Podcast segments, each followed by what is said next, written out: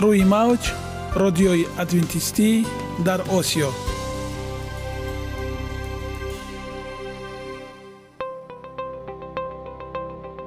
Шунавандаҳои азиз саломи самимии моро пазиро бошед.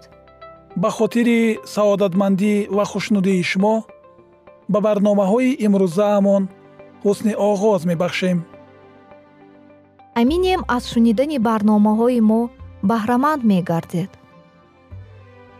Барномаҳои мо аз се рубрика иборатанд. Бахши саломатӣ. Ки дар он мо бо шумо дар бораи тарзи ҳаёти солим ғизои дуруст ва пешгирӣ кардани бемориҳо суҳбате хоҳем орост.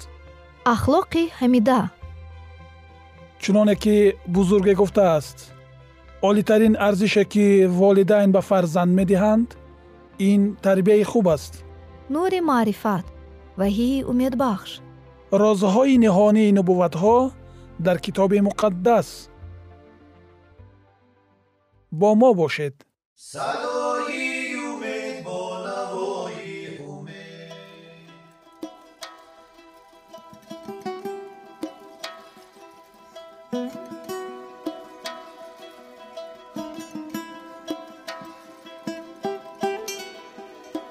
ҳар як амалеро ки мо пайваста такрор ба такрор иҷро менамоем бо мурури замон ба одатҳо мубаддал мегардад. Одатҳо бошад дар навбати худ хислати инсонро ташкил медиҳанд. Агар хоҳони онед ки дар зиндагӣ ҷомеа ва оила шахси муътабар ва муваффақ бошед пас ҳар амали некро одати ҳаётии худ гардонед одатҳои муфид чунин аст бахши навбатии мо бо мо бошед гӯшт дар ҷустуҷӯи ғазои ҳақиқӣ дар айни замон аксарияти ҳайвонҳои аҳлӣ дар оғилхонаҳо ва ё қафасҳо аслан дар ҳолати беҳаракатӣ нигоҳ дошта мешаванд дар гӯшти ҳайвонҳо чарб нисбат ба гӯштҳои ҳайвонӣ ки дар дашт парвариш мешавад ду маротиба зиёдтар мебошад محیط اطراف امن میماند برای به دست آوردن یک کیلوگرم گندم 250 لیتر آب لازم نمی شود. در حالتی که برای حاصل نمودن یک کیلوگرم گوشت گاو 100 مرتبه بیشتر آب لازم می شود. استحصال محصولات غذایی در جهان زیاد می شود.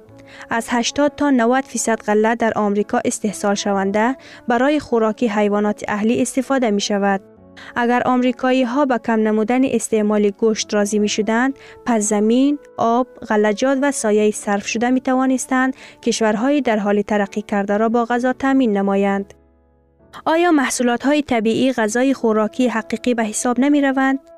تبلیغات تعریفی جهت های خوبی با نام محصولات طبیعی را دوست دارند ولی در ابتدا این اصطلاح مضمون محصولات رستنی خوراک را ifade می کرد. با گذشت روزگار ماهیت آن وسیع می گردد و حالا ضمن این اصطلاح همه گونه محصولات را که در آن کدام قسمت طبیعتی موجود است محصولات طبیعی می نامند. تحقیقات های علمی و شهادت های جمع شده افضلیت طرز ویژیتریانی استعمال غذا برخلاف منفیت ساحه ها و شرکت های دخل دار است. بنابراین انسان ها را معتقد می نماید که آنها باید گوشت، پرنده و محصولات های گوشتی را خریداری نمایند. ولی نگهداری سلامتی و پروفیکلیکسیس بیماری ها به شرافت استعمال غذا به طرز زندگی امکان پذیر است که نه همیشه مفید بوده می تواند. انسان ها سوق طبیعی کشتن را ندارند. رفتن آب دهان ما را یقینا خوشه پخته انگور سبب می شود نه نمودی گوشت خام. به توضیحات فیزیکی و سوق های طبیعی ما خوراکی از سبزیجات ها، میوه ها، غلجات و زراعت های حبوباتی آماده شده موافقت می کند شخصی خیرتمند غذای حقیقی را نه در قصابی بلکه در باغ ها جستجو می کند. قند جستجوی غذای درست ترین ساکنان روسیه نظر به آمریکایی ها یک اشاریه پنج و نظر به انگلیس ها یک اشاریه سه مرتبه بیشتر قند استفاده می کنند. از روی معلومات های ارگانیز های عمومی جهانی تندرستی، ساکنان میانه روسیه در یک سال 47 کیلوگرم قند استفاده می کنند. در رومانیا باشد هر سال به حساب میانه به سر هر انسان از جمله کودکان نیز 60 کیلوگرم قند استعمال می کند. این از دو بر سه گلاس در یک روز زیاد است. من که اینقدر قند زیاد نمی خورم. آن از کجا پیدا می شود؟ مقدار اساسی قندی که ما استفاده می کنیم این قند نهانی است. اینجاست یک قطار واسطه های استعمالی آن. نوشیدنی های بتپین الکل انسان به حساب میانه در یک سال 200 لیتر نوشابه بدون الکل استفاده می کنند. 250 میلی لیتر چنین نوشابه 9 قاشق چایخوری قند داشته می توانند. محصولات قنادی، دسرت ها مثلا توته کیک کاکاوی یا خامه‌ای 15 قاشق چایخوری قند دارد.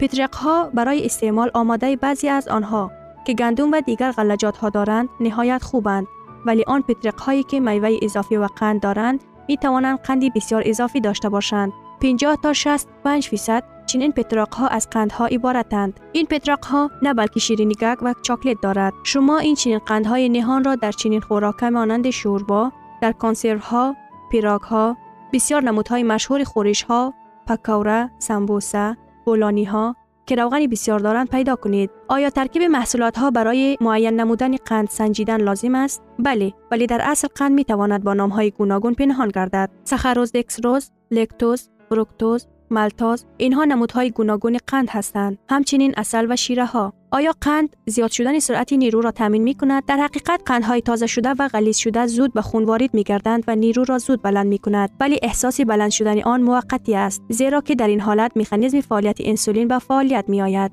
انسولین غلیظ قندها را در خون پایین می کند در حالت موجود نبودن کلیچتکه که جذب شدن برابر قند را تامین می کند ترمیبی قند در خون نهایت زود پایین می شود این عادتا با نشانهای کمشوی مقدار عمومی قند در ترکیب خون احساس کم قوتی گرسنگی خستگی سستی کم افسردگی با نام دیپرس از قند همراهی می شود. عادتا برای برطرف کردن این ظهورات انسان باز کدام شیرینی می خورد. بعد این سلسله از نو دوباره تکرار می شود. همین طور او تمام روز کدام چیزی می خورد. به جای این سیب، کله یا یک کاسه شله استفاده کنید. کلیچتکه در این محصولات ها جا داشته زود به خون جذب شدن قند را پیشگیری می کند. در نتیجه سطح قند در خون یک بار پایین و بلند نمی شود. حسی سری خیلی زیاد دوام می کند. نیرو باشد مدت زیاد نگاه داشته می شود. راست است که ارگانیسم انسان تقریبا همه آن چیزی را که ما می خوریم می تواند به قند تبدیل دهد. همه چیز را به غیر از روغن یا چرب ها در گذشته اهمیت جدی نمی دانند که انسان چه می خورند زیرا فکر می کردند که گویا ارگانیسم ما می تواند همه محصولات های با غذا وارد شده را با ماده های برای آن ضرور تغییر دهد. امروز ما می دانیم که از لحظه داخل شدن غذا تا به ترکیب خون جذب شدن. قسمت های ترکیبی آن ارگانیسم انسان غذا را به طور مختلف هضم می کند ارگانیسم غذا را به شکل گلوکوز که از قندها و نشایسته حاصل می شود بهتر می داند گرچند میوه های تر و تازه در ترکیب خود مقدار زیادی قندهای طبیعی دارند. این قندها مکانیزم قند را در خون خللدار نمی سازند اگر آنها با کلیچتکایشان در نمودی طبیعی خورده شوند. غذای نشایسته دار باز یک شکل حمایتی ارگانیسم است. نظر به قندها خیلی آهسته هضم می شوند غذایی را که نشایسته دارد مخصوصا تازه نشده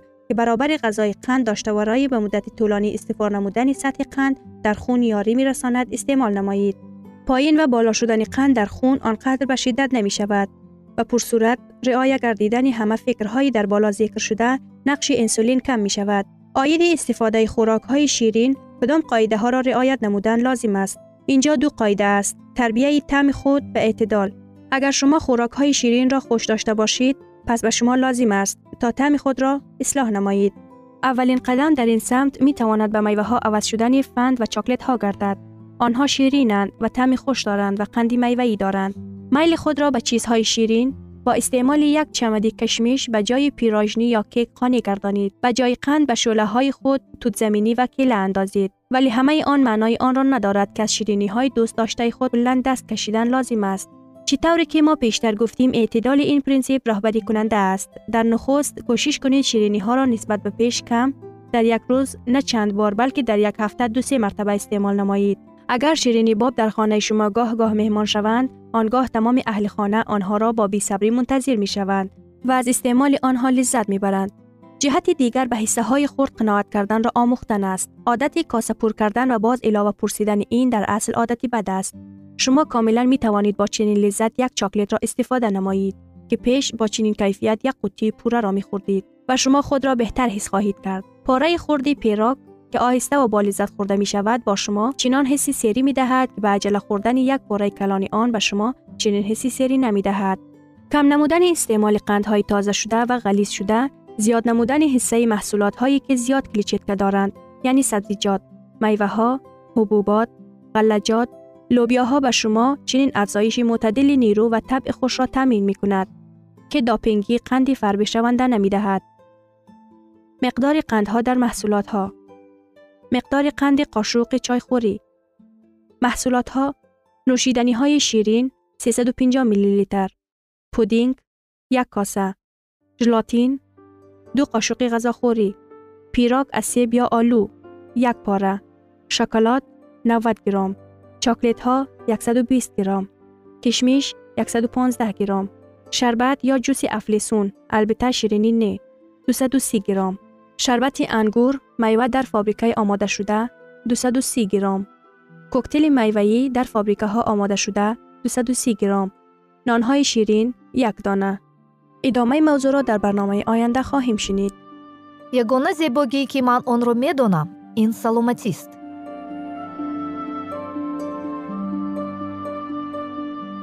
Саломатиатонро эҳтиёт кунед. Ахлоқи ҳамида.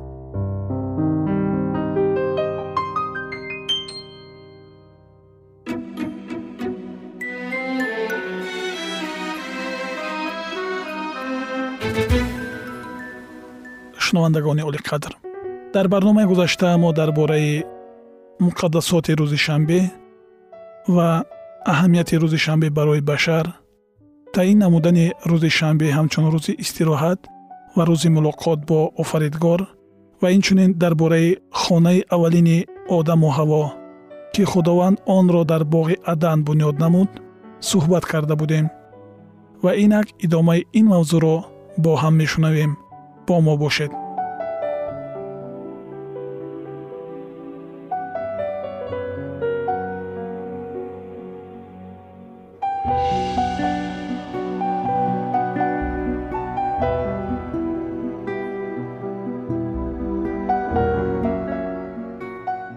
сокинони боғи адам бояд онро парвариш мекарданд. Кори онро бикунанд ва онро нигаҳдорӣ намоянд. Машғулиятҳои онҳо на хастакунанда балки дилписанд ва қавикунанда буданд. Худо меҳнатро барои ба инсон баракат будан таъин намуд ки ба ақл ғизо медиҳад ҷисмро қавӣ мегардонад ва қобилиятро инкишоф мебахшад меҳнати ақлонӣ ва ҷисмонӣ барои одам дар ҳаёташ олитарин хушбахтӣ буд.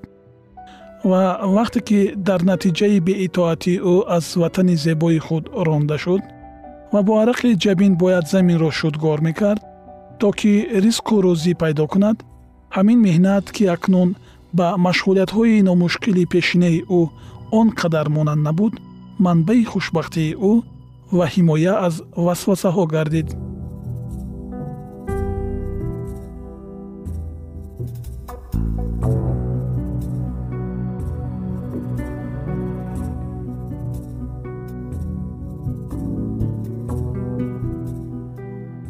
гарчанде меҳнат баъзан хастакунанда ва вазнин мешавад шахсоне ки онро лаънат мешуморанд сахт хато мекунанд. Одамони сарватманд бисьёр вақт ба заҳматкашон бо нафрат муносибат мекунанд. Аммо чунин муносибат ба меҳнат ба мақсади худо дар вақти офариниши инсон сахт мухолиф аст. Аммо дар муқоиса бо мероси гирифтаи одам ҳатто сарвати одамони аз ҳама бодавлат чӣ қимат дорад бо вуҷуди ин одам набояд вақтро дар меҳнатгурезӣ мегузаронд. Офаридгори мо хуб медонист ки барои хушбахтии инсон чӣ зарур аст? Бинобар ин ба ӯ имконияти меҳнат карданро дод. Хушбахтии аслии зиндагиро танҳо шахсе дарк мекунад ки заҳмат мекашад. Фариштагон низ заҳматкашони боғайратанд. Онҳо хизматгузорони худованданд барои фарзандони инсон барои танбалон бошад дар салтанати худо ҷой нест. То замоне ки одам ва мададгори ӯ садоқатро ба худо нигоҳ медоштанд онҳо ҳукмфармоёни тамоми замин буданд. Ба онҳо ҳукмронии бепоён аз болои тамоми сокинони замин дода шуда буд. Шер ва барача дар гирди онҳо оромона бозӣ мекарданд ва дар назди пойҳои онҳо дароз мекашиданд мурғакони хушбахти дар болои онҳо нотарсона болзананда офаридгорро бо чаҳчаи худ ситоиш мекарданд. Одам ва ҳаво бо таронаҳои сипосгузоронаи худ ба падар ва писар бо онҳо ҳамроҳ мешуданд. Чуноне ки кӯдакон дар зери парастории мушфиқонаи падар зиндагӣ мекунанд ҷуфти муқаддас дар биҳишт ҳамон тавр зиндагӣ мекард аммо дар баробари ин онҳо пайваста сабақҳои хиратмандии офаридгорро дарк мекарданд. Фариштагон ба назди онҳо ташриф меоварданд. Аз мулоқот бо офаридгор хушбахт буданд ва миёни онҳо ҳеҷ гуна парда набуд. Меваҳои дарахти ҳаётро чашида онҳо саршор аз нерӯ буданд ва дар инкишофи ақлонӣ аз фариштагон фақат ба дараҷаи андак камӣ доштанд. Асрори коиноти онҳоро иҳота намуда корҳои аҷоиби комилфикр барои онҳо манбаи номаҳдуди дониш ва шодӣ буданд.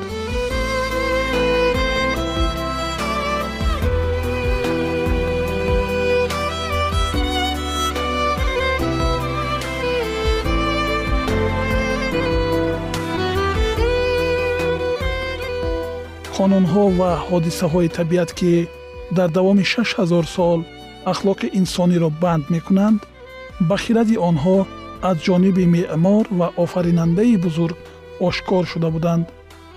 Онҳо сохти баргҳо гулҳо ва дарахтонро омӯхта аз асрори ҳаёти онҳо воқиф мешуданд. Ба одам ҳар як мавҷудоти зинда аз левиафани пурзури дар обҳо бозикунанда то ҳашароти ноаёне дар шуоҳҳои дурахшони офтоб милтмилкунанда хуб маълум буданд. Ба ҳар кадоми онҳо ӯ ном гузошт ва рафтору хислати ҳар яки ҳайвонро хуб медонист. Бобокалону бибикалони мо ба ҳама чиз ба ҷалоли илоҳӣ дар осмон ба гардиши давродаври сайёраҳои бешумор ба мувозанаи абрҳо ба асрорҳои нур ва садо рӯз ва шаб сарфаҳм мерафтанд. Ҳар як барг дар ҷангал ҳар як барҷастагии харсанг ҳар як ситораи дурахшон ҳама чиз дар замин дар ҳаво ва дар осмон исми худоро ситоиш мекард. Тартиб ва мувофиқати офаридаҳо ба онҳо аз хиратмандӣ ва тавоноии беинтиҳои ӯ шаҳодат медод. Онҳо мунтазам дар табиат зебоии нав ба наверо ошкор менамуданд ки қалбҳои онҳоро аз муҳаббати боз ҳам амиқтар саршор намуда барои такрор ба такрор ба офаридгор шукр гуфтан водор мекард. Агар онҳо ба шариати илоҳӣ содиқ мемонданд қобилияти дарк намудани хушнудӣ кардан ва дӯстдории онҳо доимо инкишоф меёфт. Онҳо ганҷинаҳои нави донишро аз худ менамуданд сарчашмаҳои нави хушбахтиро ошкор мекарданд ва фаҳмишҳои боз ҳам равшантарро дар бораи муҳаббати беандоза ва адонашавандаи худо ба даст меоварданд.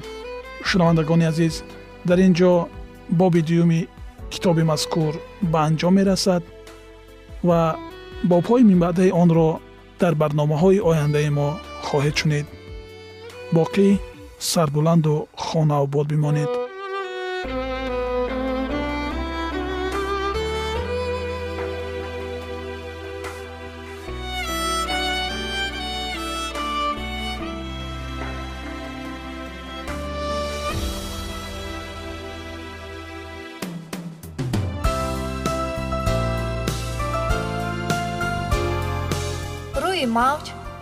радиои адвентистӣ дар осиё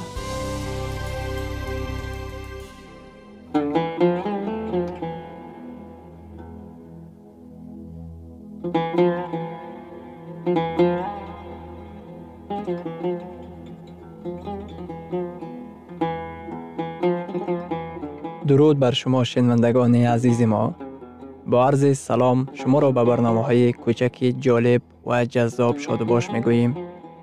шуморо ба барномаҳои кӯчаки ҷолиб ва ҷаззоб шодубош мегӯем ин ҷо мо метавонем барои худ аз каломи худованд ҳақиқатҳоро дарёбем бо таъин кардани ҳаводиси оянда ва ифтитоҳи роҳи niҷот дар сафҳаҳои каломи муқаддаси ҳаққи таоло моро танҳо нагузоштааст мо шуморо ба омӯзиш ин ганҷи бебаҳо даъват менамоем акнун бо ҳам мешнавем ки худованд чӣ сирреро ба одамон ошкор ва таъин кардааст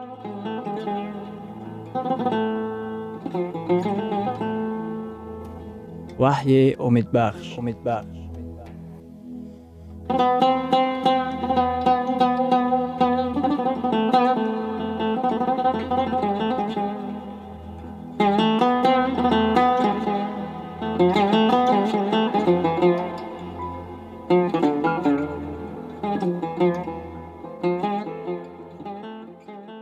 мавзӯи имрӯзаи мо нубуввати аз ҳама аҷоиби китоби ваҳӣ мебошад даъвати охирини худо ин даъват ба содиқ будан ин даъватест барои садоқат ин даъватест барои итоаткорӣ. Ин муждаи муҳим дар боби чордаҳуми китоби ваҳӣ ошкор гардида фиреб фош мешавад.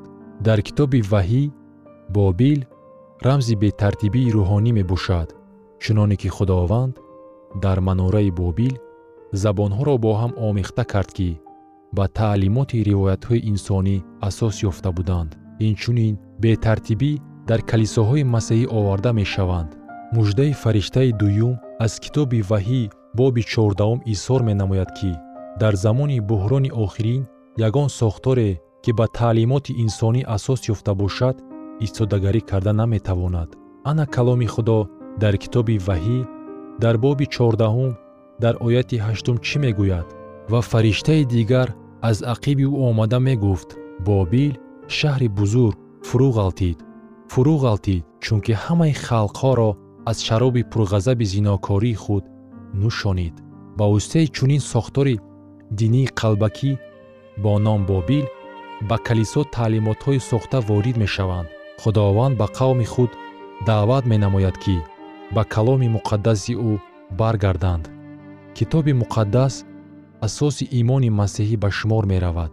Исо дар китоби юҳанно дар боби ҳабдаҳум дар ояти ҳабдаҳум мегӯяд. Онҳоро бо ростии худ тақдис кун. Каломи ту ростист. Муждаи ваҳии чорда дар замонҳои охир омадани худоро ба ҳақиқатҳои ӯ бармегардонад.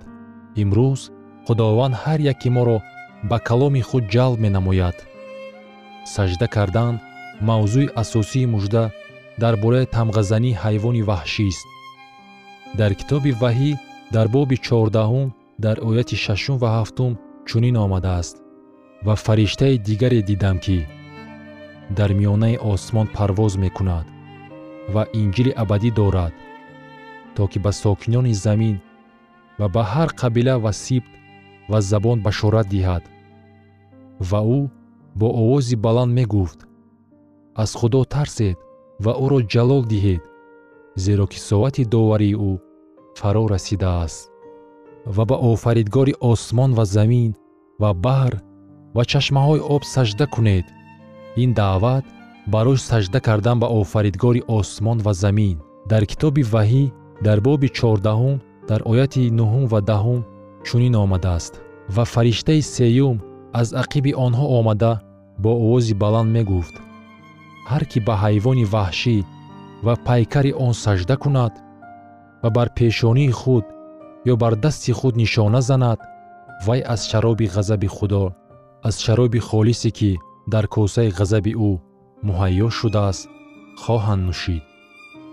Огоҳии фаришта дар хусуси хатари қабул кардани нишони ҳайвони ваҳшӣ огоҳӣ аз ҳама ҷиддие мебошад дар тамоми китоби муқаддас.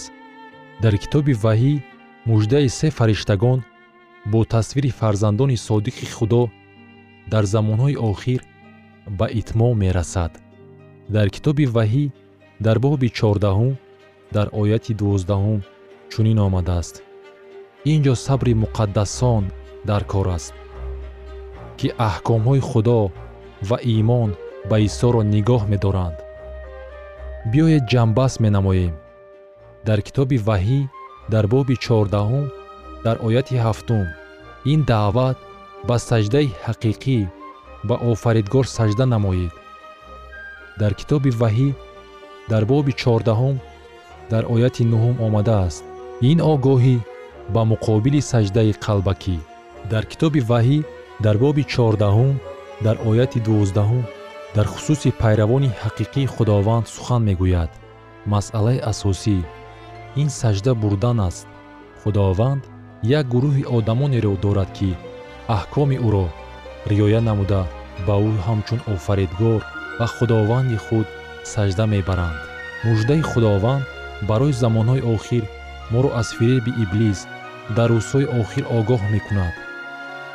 Ин даъватест барои пурра ба худованд муттеъ будан ва ҳаёти худро ба пайравии ҳақиқатҳои ӯ бахшидан худованд аз фарзандони худ ки дар замонҳои охир зиндагӣ мекунанд чиро интизор аст? Қалби ба ӯ содиқ ва итоаткории ихтиёрӣ. Оё шумо омода ҳастед ки дар ин давраи ҳаёти рӯҳонии худ ба исо гӯед? Худовандо ман тамоми ҳаёти худро ба ту месупорам. Фақат худро ва ҳама он чӣ ки ба ман тааллуқ дорад таърихи як писарбачаеро нақл мекунад ки ба садамаи ҷиддӣ гирифтор шудааст. Узвҳои дарунии ӯ хеле захмдор гашта буданд. Табибон ҷарроҳии мураккаберо бар ӯ гузаронидаанд баъд аз ҷарроҳӣ писарбача дар хобгоҳи беморӣ хобида худро хеле бад ҳис мекард. Табибон тавсия доданд ки хун гузаронида шавад. Онҳо донориро ҷустуҷӯ мекарданд ки ба гурӯҳи хуни ӯ мувофиқ бошад. Хуни падари писарбача мувофиқ омад. Дар он рӯзҳо дар беморхонаҳо хунро бевосита мегузарониданд. Хун аз дасти донор рост ба бемор рехта мешуд. Ҳамшира сӯзанро ба дасти падар халонд. Хун ба воситаи найчаи пластикӣ рост ба ҷисми писарбачаи заиф гашта ба рехтан сар кард. Падар бо ашки чашмон ба писари худ нигоҳ кард ва баъд ҷониби табиб рӯ оварда гуфт. Духтур агар лозим шавад тамоми хуни маро гиред. Дар салиби ҷолд ҷон супурда истода исо гуфт падар ҳамаашро ҳар як қатра хуни маро бигир. Имрӯз исо ки барои мо ҳамаро додааст моро даъват менамояд ки ҳамаро чизе ки дошта бошем ба ӯ бисупорем масеҳ ки дар салиб овехта шуда буд ба мо даъват мекунад то ки ҳамроҳии ӯ дар салиб бимирем. Мурдан барои иззати нафси худбинонаи мо мурдан барои такаббурии мо мурдан барои ҳирс ва наҳси шаҳвонии мо мурдан барои одатҳои бади мо. Ҳамаи дорои худро пурра ба ӯ доданд оё имрӯз шумо инро ба ҷо меоваред? Оё шумо омода ҳастед ки ҳамаро ба ӯ бисупоред? Агар ин хоҳиши қалби шумо бошад ман мехостам шуморо даъват намоям ки барои дуо бархезед. Қисмати абадии мо аллакай дар салиб ҳал шуда буд. Ҳар кас метавонад наҷот ёбад. Интихоб дар дасти мост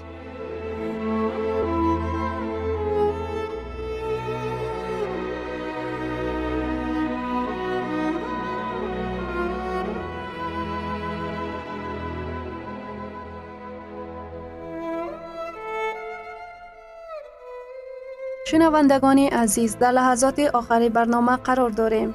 برای شما از بارگاه منان، صحتمندی و تندرستی، اخلاق نیکو، نور و معرفت الهی خواهانیم. تا برنامه دیگر شما را به الله پاک می سپاریم.